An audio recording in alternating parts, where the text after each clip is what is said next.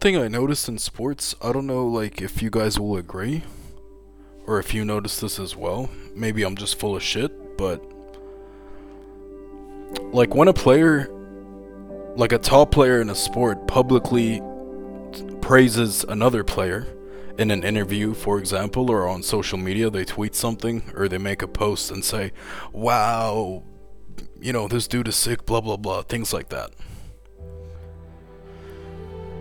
Do you not notice that they never do that for players that actually are a threat to them? Like, I've never seen any athlete do that about someone they're in contention with. And I don't think it's like on purpose. It's like, oh, I'm I'm I'd never tweet about him. It's not like a conscious decision, you know? It's not really intentional.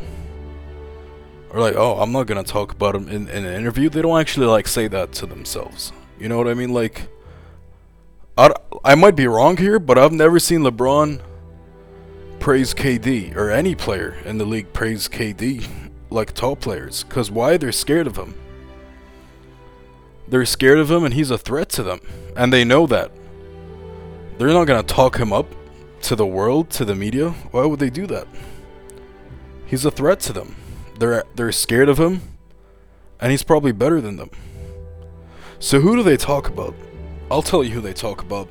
They talk about the players that they know and, and they believe that like, okay, I know I'm better than this player. I know that if it came down to it, this player will not cause me problems. And this player is not a threat to me.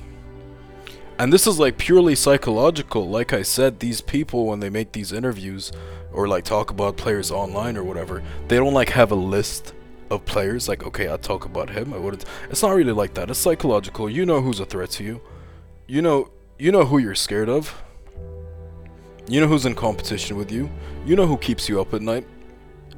So you know you won't talk about them. You you won't even like think about it. You won't even have to like tell yourself that you wouldn't talk about him or praise it. It'll just never happen because you're scared of him. You know what i mean? So like people like who you don't even give much thought to you know, when you're asleep at night, you know, that's who you'll probably happily praise. Why? Cause I'm a nice guy. You know, they or or maybe you want you want to talk about this player, make him look good, so when you beat him, which you probably will, cause you're not scared of him and he's not a threat to you, you look good. Like, let me talk this player up, and then beat him, and I look so great. Look at me. Like, yeah, I was telling you guys about how this kid is a freak, and I just beat him. Huh!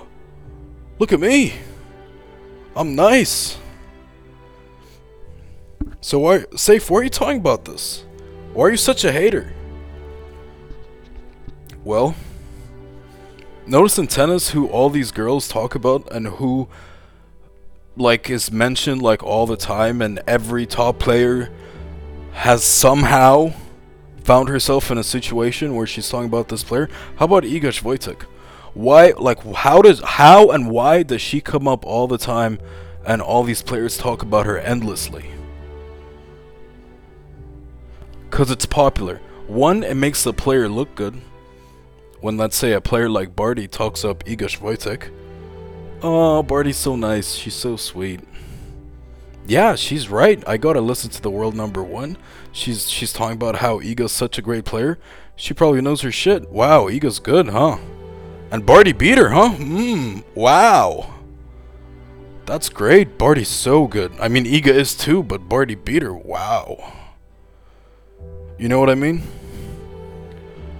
How many top players have you heard talk about Sabalenka? Or Rybakina? Or Muchova or Kudermetova. Like, why don't they talk about these girls? I think it's because they're scared of them. Like, they know that these girls pose a threat to them. They probably don't want to talk them up because they're s- scared.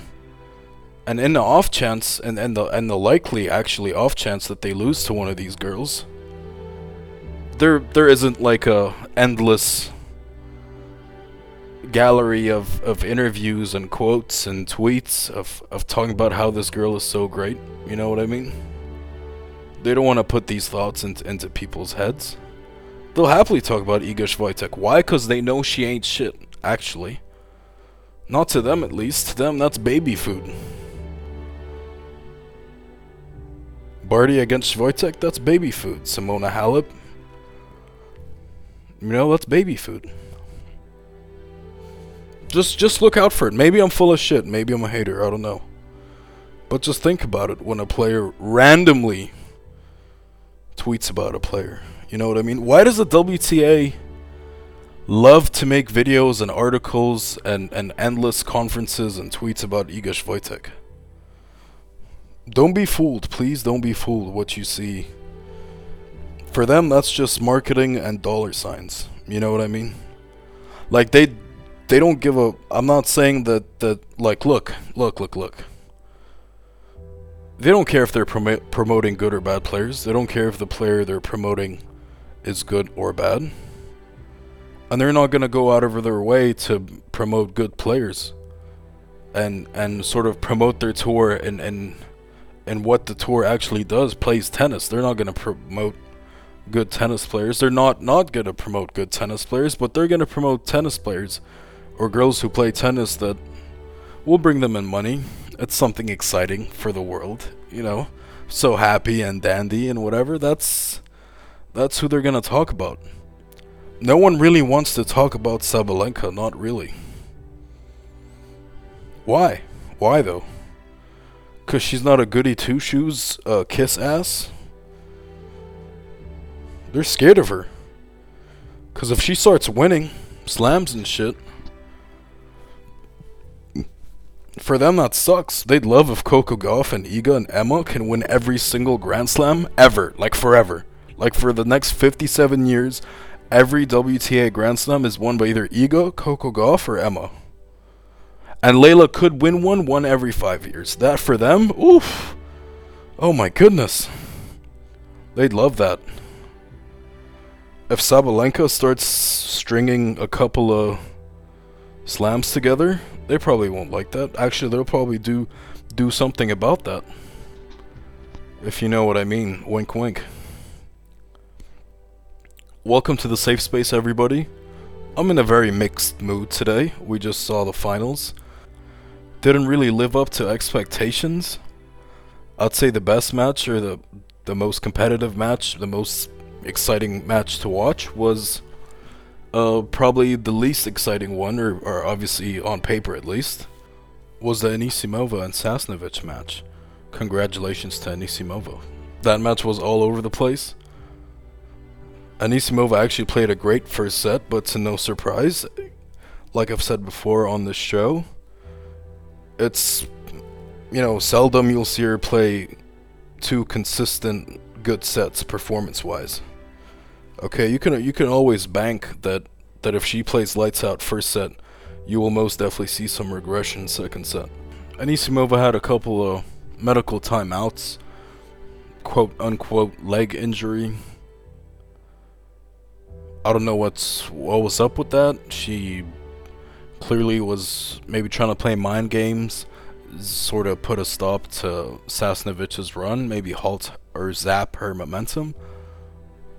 Gamesmanship, whatever, call an MTO. She looked to be down and out in the third set. She trailed love 3. Sasnovich was up 3 love.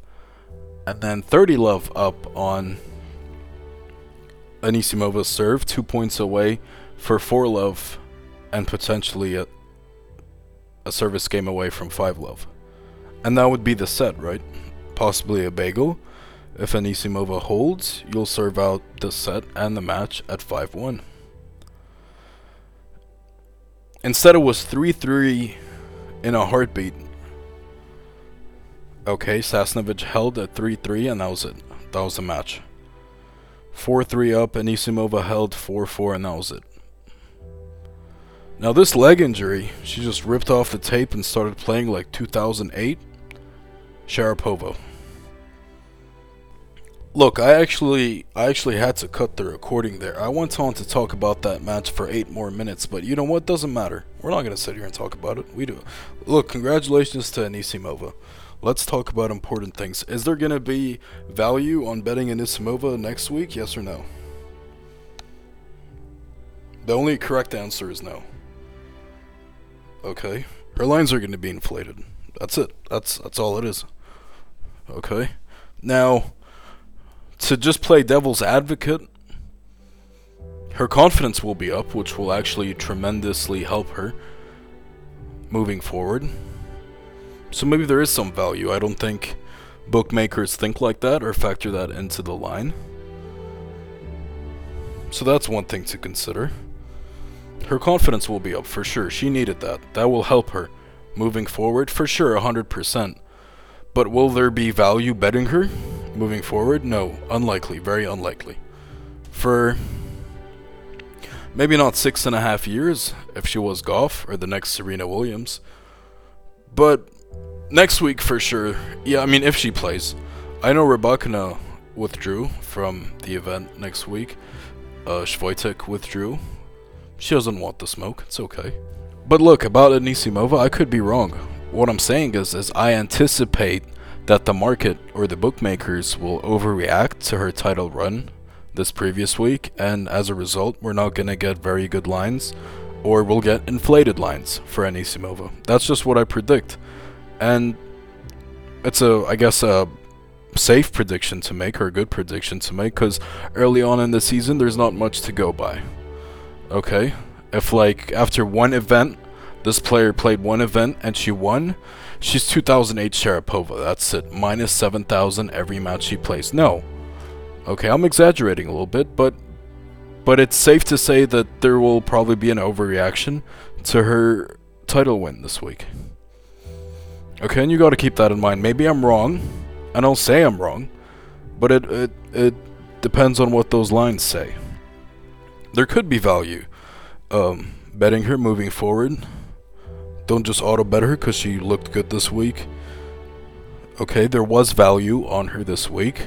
Maybe not in the final, even though she won. There was absolutely no value betting her, by the way, in the final. Um, look, if it was a, if it was like a, you know, an even game, if it was like a pick'em, or if, if you know, if it was a 50-50 game odds-wise, I would have probably bet her, or like chose to back her.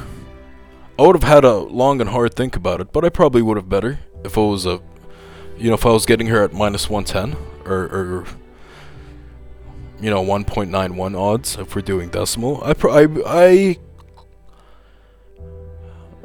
I can't say that because the lines weren't like that, so I don't know. I didn't have to think about it like that. But if I saw them like that, I, I probably would have made a very strong case and considered it to bet her at that price.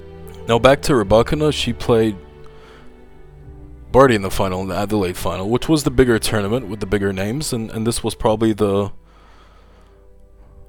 the headliner of the three finals, obviously because it features the world number one at home, but probably also her opponent was the most intriguing, I would say. Rybakina certainly one to watch out for this year. Um, she didn't really have any like big or impressive or convincing wins, but if you watched her, you can kind of tell that she was looking good she was up for it. Okay, no one really posed a challenge to her, not really anyway. Shelby Rogers is, a lunch lady, never forget. In the first six and a half games, and yes, six and a half games, Rybakina was a better player.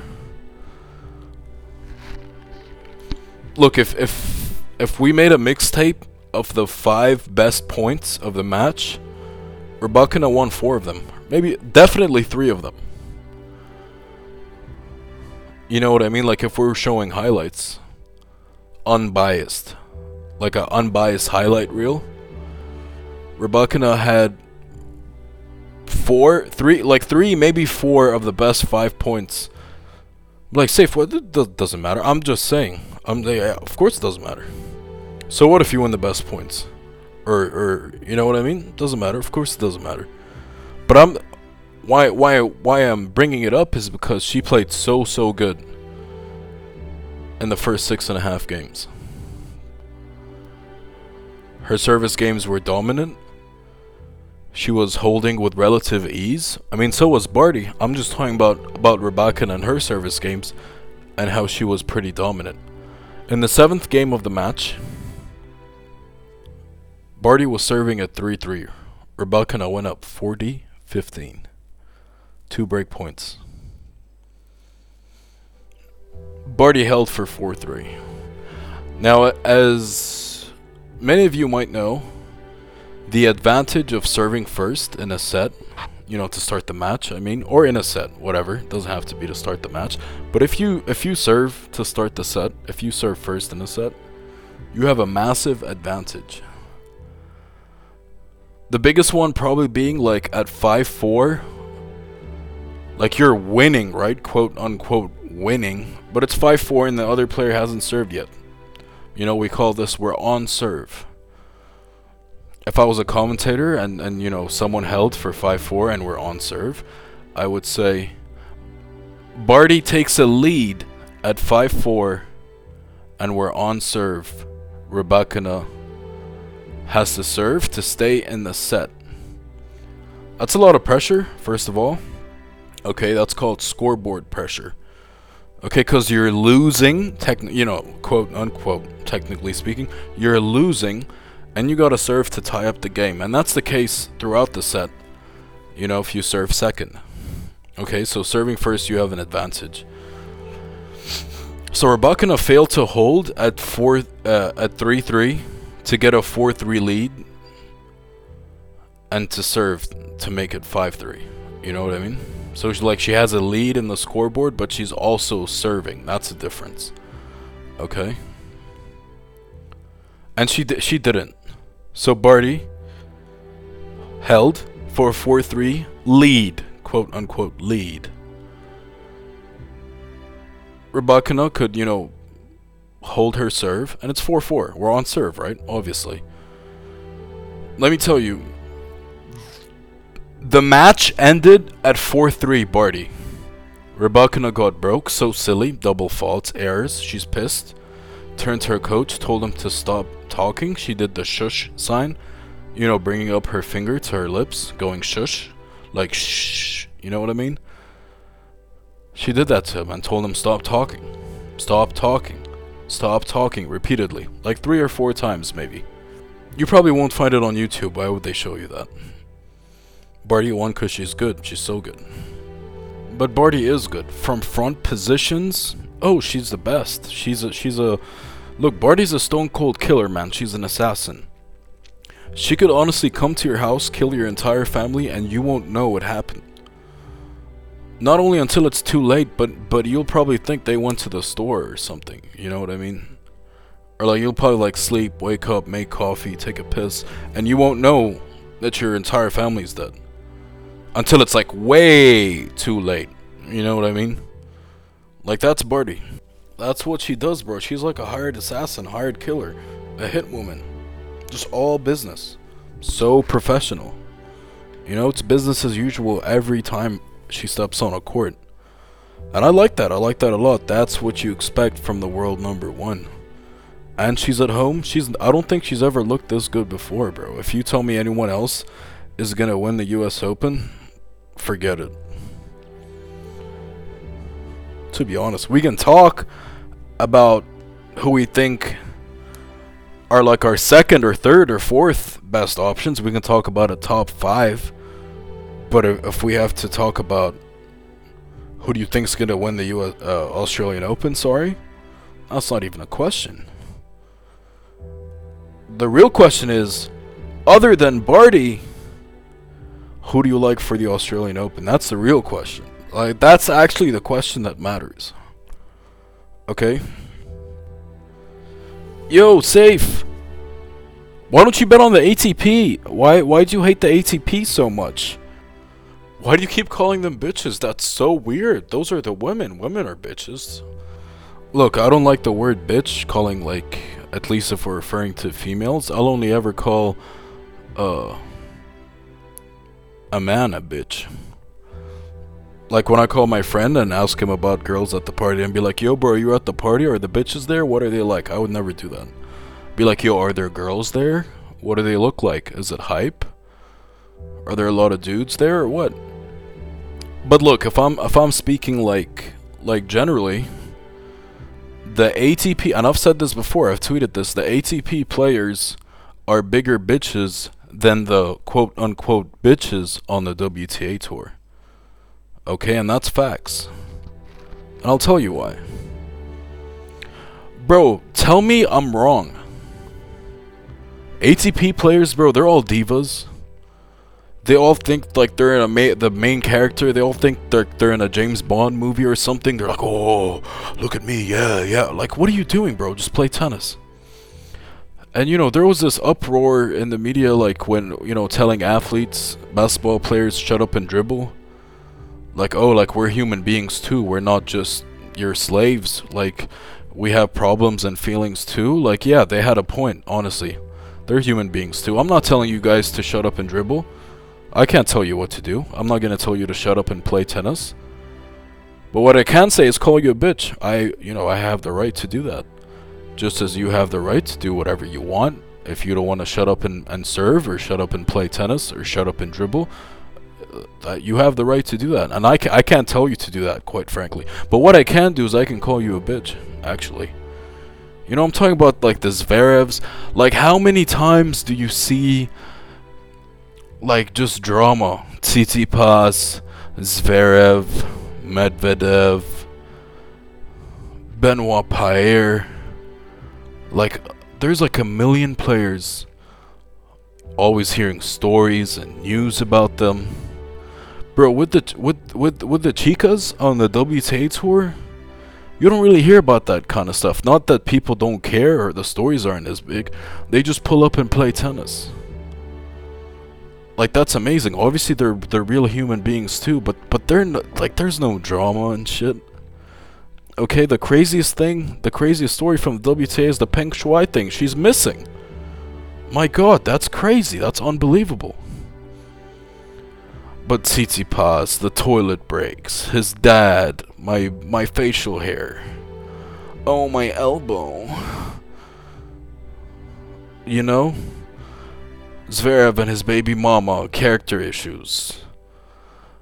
Players talking shit about other players in the media. You guys are bitches. I'm gonna say that.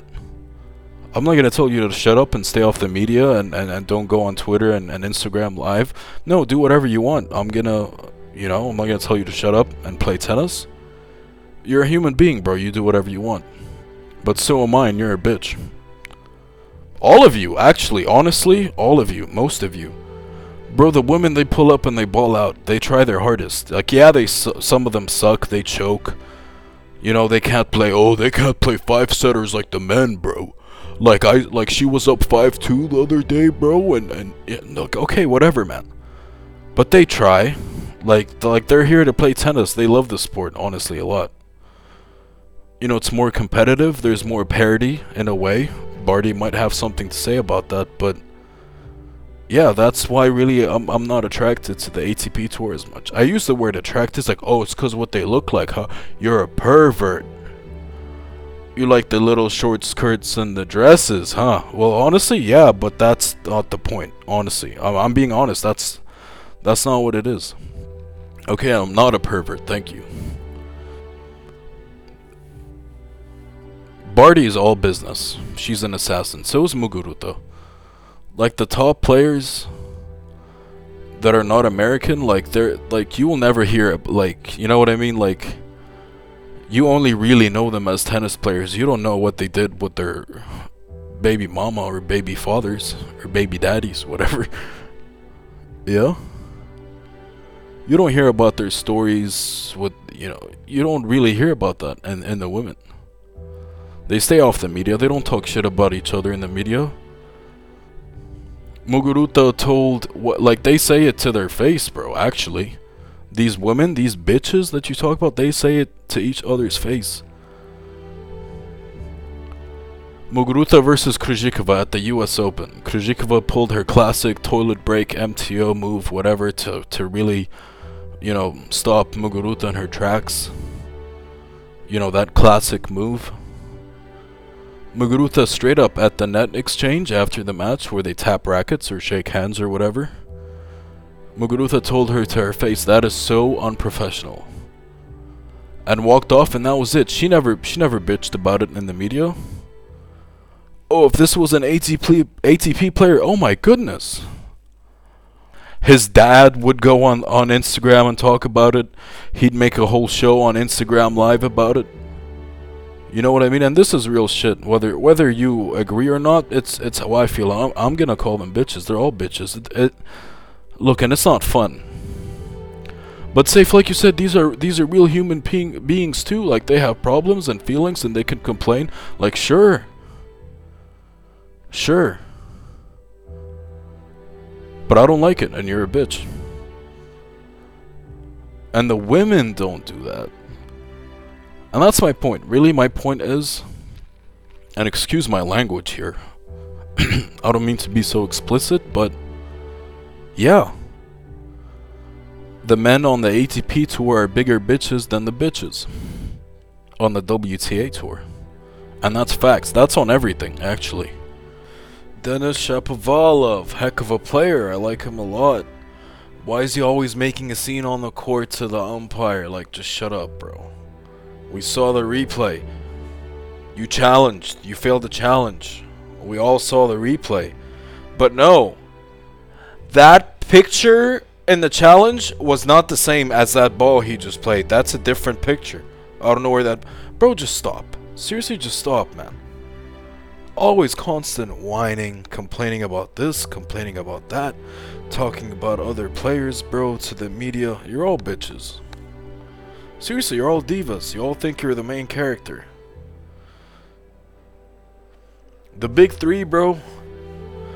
The legendary big three, anyway. I'm talking about, you know, Federer, Nadal, Djokovic. They weren't really like that. This is more of a modern day thing with the with the male athletes. They're, I mean, rel relatively speaking, generally in this day and age, the modern era, most male athletes are bitches. I'm not gonna lie to you. You know, they're like all like fake woke woke culture and all that. Eh, it's it's a bit much, I think. It's not nice to see.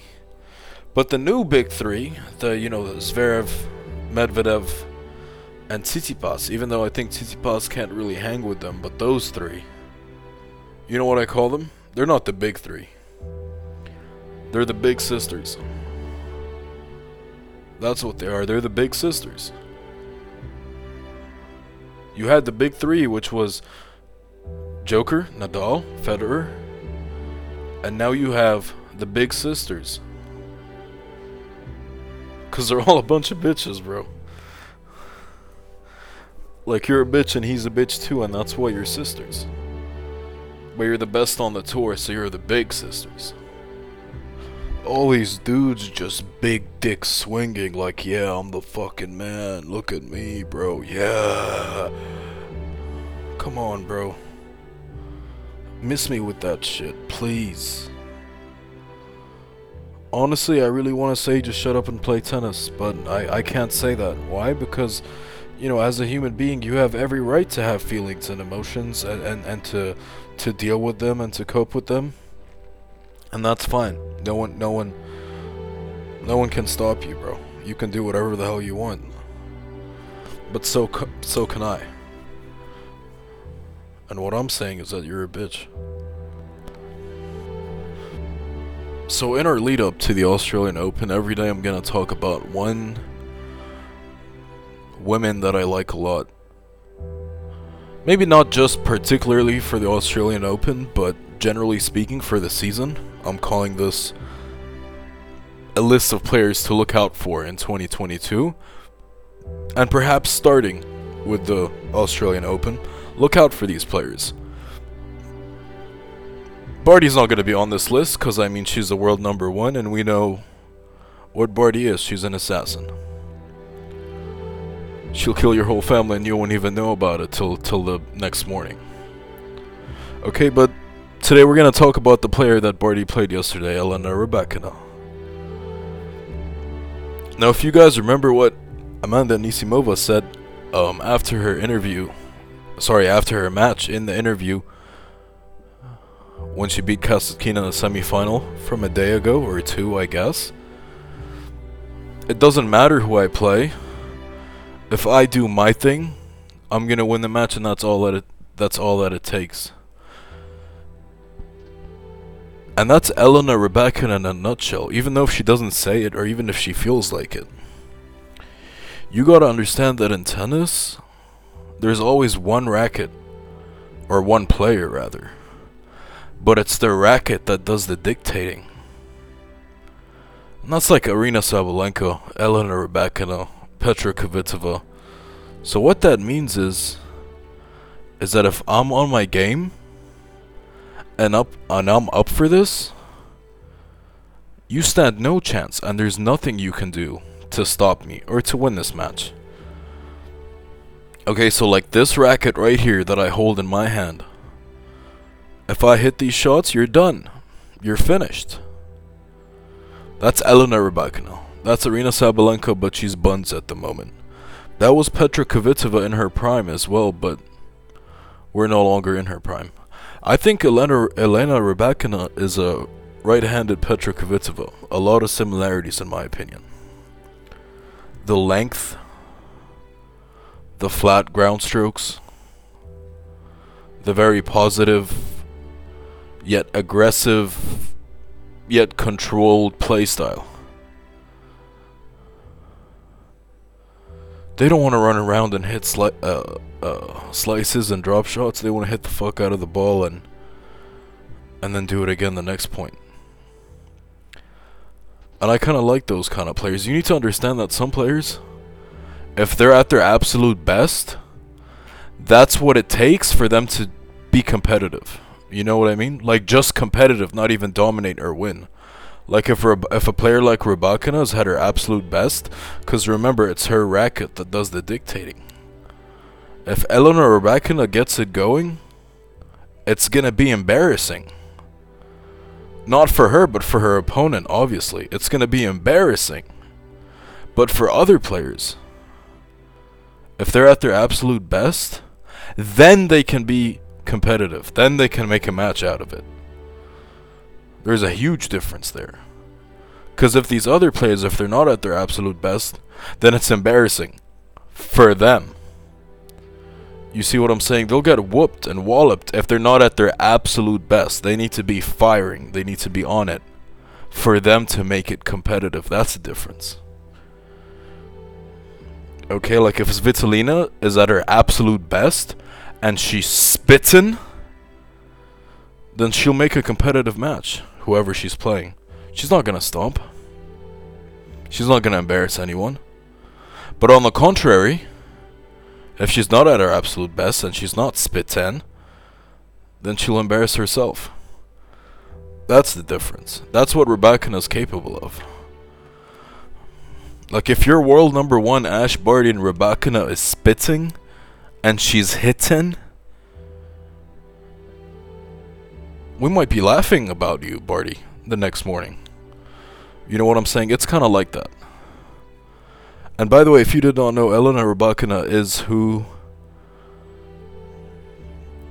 is in my picture. The Saif Smacks brand, let's call it. That's you know the the cover the cover art for this podcast for my Twitter. That's Elena Rybakina. In case you didn't know. Maybe the Adidas beanie gave it away, but yeah. She's beautiful, man. I'm a big fan of her game. So good. It's so positive. And I think she's capable of so much. She needs to be in the mood. She needs to be up for it. She needs sort of positive results. She needs to see her shots go in. And once she starts, bro, and gets it going, it's embarrassing. For you, her opponent, not her. This week in Sydney, we have some good tournaments. Last week it was Adelaide, or Adelaide, that was sort of star-studded, and had sort of the headline names. It had Barty, world number one. It had Sabalenka, world number two. The world number two exited in round two because she had a bye in the first round. She probably would have lost in the first round if she didn't have a bye. Um, but today we get some good games in Sydney. This is where it's stacked. Um, at the I guess at the start of the weekend, seven of the top ten players were playing in Sydney. Ash Barty, not Sabalenka, not Pliskova, but everyone else. So Muguruza, Badosa, Kontaveit, Ons Jabeur, Iga Swiatek, and I think that's it. Swiatek pulled out. She was she's injured. She doesn't want the smoke. We spoke about this earlier. It turns out I was wrong. I'm recording the I'm I'm recording this this segment a few hours after I uh I recorded the earlier part of this podcast. So I I had initially thought that Rybakina withdrew and wouldn't be playing this week. That's not true. She is playing this week in Sydney. And guess who she gets first round? Emma Raducanu. Whew. Uh, there are some good first round matchups. Um, I don't want to drag this on for too long, so I'm gonna focus on, I guess, the headline matchups or the or, or the matches or the matchups that feature a big name for today's games, for tonight's games. Um, but the first round's gonna be played tonight and tomorrow night, or or morning, whatever, in Australia. Um, I guess one of them is Badosa and Ostapenko. Now, let me tell you something about Paula Badosa. Yeah, she's hot. Yeah, she's sexy. Yeah, it's hard to root for her. Or, sorry, hard to root against her. And you really want to root for her. And see her happy, and see her win, and see her pump her fists. Yeah? But Badosa has lost three matches in a row. She's world number 8 now, so she's big time. You know her prices are going to be inflated. You probably didn't know she lost her last three matches. In her last three matches, she hasn't won a set. Does that sound good to you or no? Hmm. She gets Ostapenko for her second match of the year, looking for her first win of the year. Her first match of the year was a loss to Vika Azarenka, and straights. Vika made it look easy. And it wasn't personal. Azarenka would have done it to anyone, but they played doubles together. And yet, she lost 6-3, 6-2. Now, I'm not hyped about Paula Badosa, honestly. If um, if she didn't look if she didn't look so good, I'd probably talk shit on her like I do Iga Swiatek, Coco Gauff, Svitolina, etc. But since she looks nice, and I guess she's she's a pleasant, delightful young woman. I'm not gonna talk shit on her. But I don't like her tennis. I don't rate her as a player. I mean, she's good, but at this point, she is way overrated. Because she looks good. I'm sure she makes a lot of you feel good. Hmm? But she's way overrated at this point. And remember, something like I said yesterday, I would consider her a bad player because the version of herself that is sort of depicted or perceived by the market and these lines and these news outlets and social media, that level or that version of who she is compared to who I perceive her to be in reality, who she actually is, is a huge drop off. So, therefore, she's a bad player in my books. That's not to say that she wouldn't beat 75% of the tour. Three out of four players in this tour, I'd, I'd take her to win against those people. But I have a tough time backing Badosa. Especially now at this point, the ship has completely and fully sailed in terms of finding value on Badosa. If you notice, Badosa, she never wins as a favorite or struggles mightily as a favorite. As an underdog, she was probably one of the best ones last year. She was plus 350, plus 400. Tell me if you see Badosa this year at plus 350 ever. You'll probably never see her again. Ever, ever, ever. Like, ever. Like, forget it. You know what I mean? Ever. Tonight she gets Ostapenko. Early match, opening window. That is a nightmare for her. They played twice before. It's one and one. Ostapenko beat her more, more uh, most recently 6-2, 6-2, hard court. Badosa beat her on clay. Even though Ostapenko won a Grand Slam on clay. But Badosa is sort of known as a clay court player, but she got game in general. She's a all she's an all court player. She's a very well-rounded player, Badosa. But Ostapenko, man, that is a thorn in your backside if you're not up for it. I think Ostapenko wins this match. Plus 180 I think is kind of ridiculous. This is definitely a 50-50 match, whether you like it or not. But they can't make it. They, the the the bookmakers or Vegas or the bookie or whatever, they can't make it a uh, an even game lines wise, because everybody's gonna hammer Badosa, and that's a liability for the book. You know what I mean? These lines really should be even for both players. 1.9, 1.9. Minus 110, minus 110. Take your pick. Okay? But they can't do that because everyone and their mom and their neighbors are gonna bet Badosa, and that's a liability for the books. They don't want lopsided action. They don't want to be desperately rooting and needing a player because everybody's betting this one player. So they sort of inflate the line in a, in anticipation of that. Now that's a that's a real thing. You need to start sort of thinking about these things and considering these things. If this was a 50-50 match, lines-wise, odds-wise, if Badosa was minus 110, I would maybe take a step back here and consider it, and think about it, and maybe try to make a case for it, as you always should do, if the lines are even for both players. But I'm telling you that this is a 50-50 game. Now imagine I told you, hey man, there's a 50-50 game tomorrow, but I'm gonna offer you one of the players for plus 185 odds. For 2.85 odds. How does that sound? Are you gonna turn that down or no? It's a 50 50 game. Imagine someone told you heads or tails. You pick whatever side you want, and I'll give you plus 185 for it. Would you not like accept that in a heartbeat? That's what this Ostapenko line is, I'm telling you right now. Anett Kontaveit plays Shuai Zhang, the Zhang banger. Kontaveit's minus 6 games. That's inflated. Kontaveit probably had the hottest streak of any player last year. She was absolutely unbelievable. She won like 5 events in a row. Or 4 out of 5 events, something like that. She was unconscious. She could have won Indian Wells 100% if she hadn't lost to Ons. If she had beaten Ons, she'd beaten Vika, Ostapenko, Badosa, whoever was would have been in her way in the final four. In the final, she would have she would have stomped, made some some historic number, I think. And guess who beat her? Oh, I can't wait to talk about her. Guess who beat her in the WTA finals? The hottest player on tour. Guess who slayed that beast? Garbine Muguruza. She's playing this week in Sydney. Doesn't play tonight.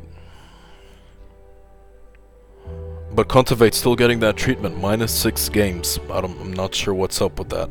That's quite a lot. We haven't seen her play this year. Okay, that's a lot. But she, but you know, that's an inflated line. Might have to consider an under here. Sometimes the spreads are too inflated, but they can't move the totals like they play spreads, you know what I mean? So sometimes if you like a favorite, and they're a big, big favorite on the handicap or, or the spread, the game spread, consider an under. Under 19 and a half looks good. Under 18 and a half is probably a reasonable price compared to 19 and a half. That that also looks good, but there's a there's very little margin for error there, I think, for your first match back. Eight under 18 and a half, that's 6'3, 6'3 or better. 6'4, 6'2 or better. 6'3, 6'2 could be on the cards here. I think that under looks good. Petra Kvitova, now look. I'm always I'm always eager to talk about oh man, this man this this player needs to retire. Enough is enough. I think Nadal needs to retire, Federer as well, Dominic Thiem, even though he's younger. I think Svitolina needs to retire. Serena Williams 100% needs to retire, her and her big sister. Petra Kvitova might be on that list, and it really pains me to say. I don't know how she's a minus five and a half favorite against one of the biggest grinders and probably the top five fittest players on the WTA Tour Arantxa Rus. Watch out for that. That over looks good, I think. Their one meeting though was Indian Wells from a couple months ago, like four months ago. Kvitova won. 6-2, 6-2. Now I don't know, man. Who did Kvitova lose to last week? Hon? Priscilla Hon? Yeah, I don't know. Kvitova also looking for her first win of the year, by the way. Same as Badosa. Speaking of Hon, Hon gets Jaqueline Cristian. I'm not gonna make a comment on this game because I think I'm gonna make a big play in my in my VIP page for my clients. So, moving on. Sonia Kenin, Daria Kasatkina, here we go. Now we're talking.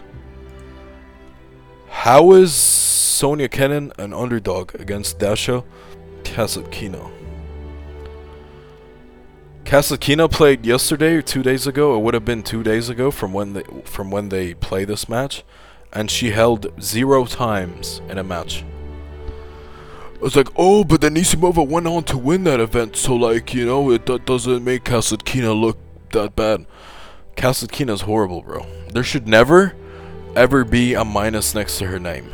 And even if she's playing a bum, you need to really sit down and, and try and make a case for anyone if you can get them with a plus next to their name against Kasatkina. And this is Sonia Kenin. She's won a Grand Slam in Australia before. She looked good against Isla.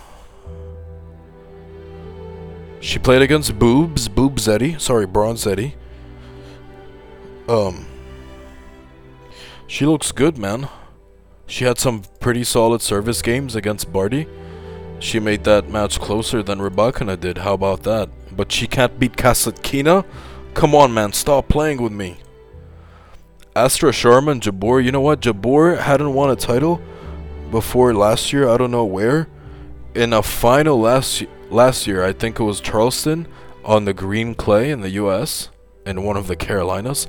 I don't know if it's North or South Carolina. My US geography is not that good. Ons Jabeur lost to Astra Sharma in a final. That's all I'm gonna say. Their head-to-head is one on one. That's all for Sydney. The slate is kind of light for the first day of the first round because I think they're still uh, playing qualies and they're waiting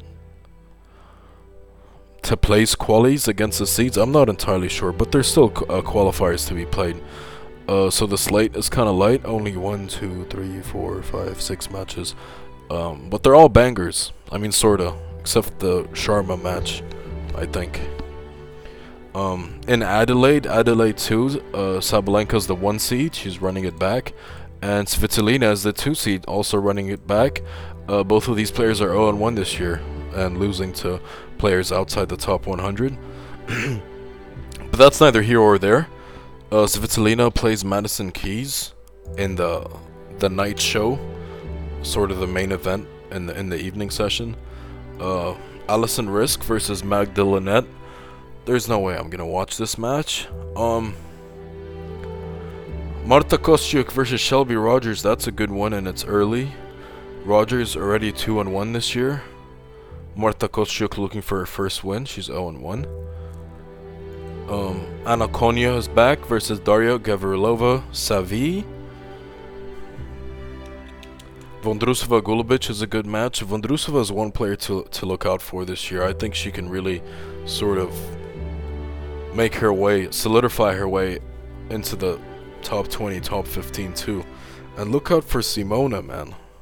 Simona sorta, sorta has a chip on her shoulder.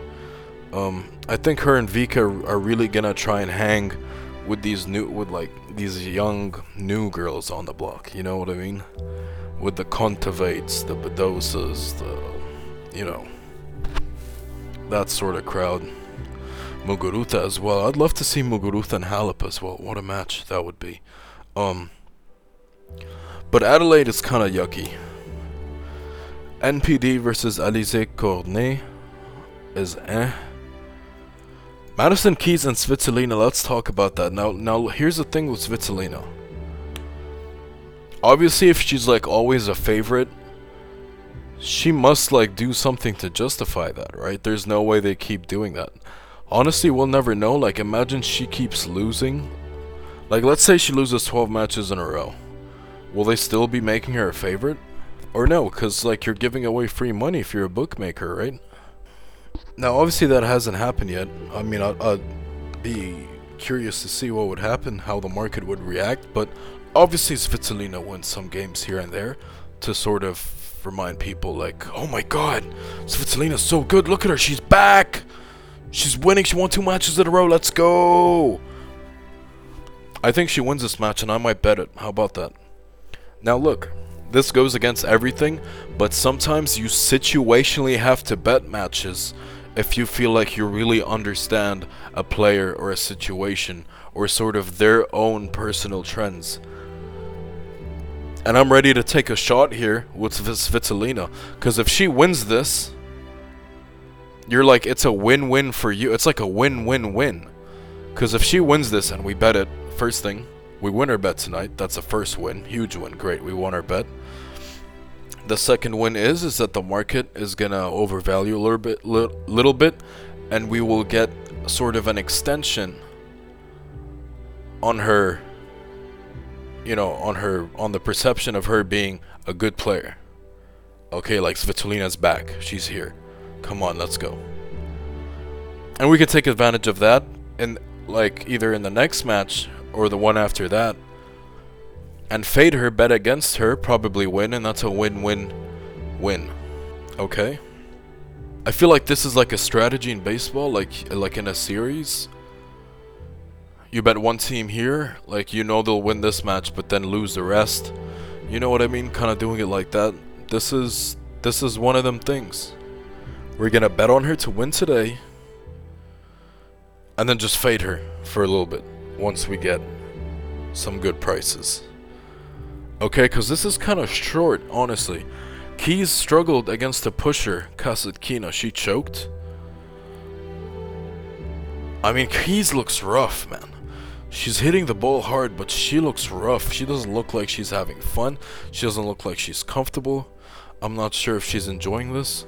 I think definitely lacking confidence, rhythm, form. Dare I say fitness? Sheesh. This Adelaide is really yucky, and I, I I think what what symbolizes that so perfectly is that the number one and two seeds are Sabalenka and Svitolina, both 0 and 1 this year. This year, both um, lost in their first match of the year in Adelaide, won this previous week, and now they're running it back.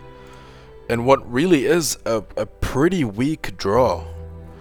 Um, sort of like well, not sort of like last week's. Last week had Barty in them. Barty, Swiatek, Azarenka, Rybakina. Now all those all those those big ballers went to Sydney. Bencic, Krejcikova, Pegula. Some good players in, in Sydney. But yeah, yeah. Yeah, yeah! No, hold up. It's not quite yeah, yeah time just yet. Um, I want to take a few minutes to talk about the difference in between betting a tournament early on, so as in first round, and the later stages of a tournament. Cause in, in like the in like the quarterfinal onwards, you had a chance to watch all these quarterfinalists in their in, in their matches in the previous rounds, right? You saw some results, you can see some box scores if you actually watch the matches, that's great because you would have actually seen how they are on court, how they're thriving or enjoying or sort of dealing with the conditions, the crowd, the environment, etc. You, you see that and that sort of helps you to, to make a better decision, right? You sort of get a vibe for what the crowd looks like, if it's a night match, what that sort of atmosphere is like, and you can sort of paint a picture, you know what I mean? In, a, in like betting a quarterfinal, a semifinal, a final. And the market is probably a little sharper. The lines will be a bit sharper. It'll be a bit harder to find value. That's not always the case, but you know, it'll be harder to find value later on in a tournament okay? Because, like, that one player that you liked at the start of the tournament, If they're pulling up to a final, like everyone knows what's up. You know what I mean? But at a start of a tournament, that's your biggest like weapon. Like you gotta have a secret weapon. And especially since we're at the beginning of the season, and because especially that some of these girls have yet to play a game this year. I mean, now, since this is like the second week, some of these girls like played last week. You know? Like Rebecca, like, um, you know, Sabalenka, Svitolina, we've seen them. Shelby Rogers, we've seen them. Shelby Rogers, we've seen her play three matches now. That's like a, you know, considering 2022, that's a massive sample size. I mean, obviously we saw Barty and Anisimova play a, a handful of matches too, since they made it all the way to the final. But you get my point. Identify a player. You can look at the draw. See who maybe has a nice draw. See who maybe like I usually bet a player until they lose. Unless they run into a player who I'm also doing that for if that makes sense.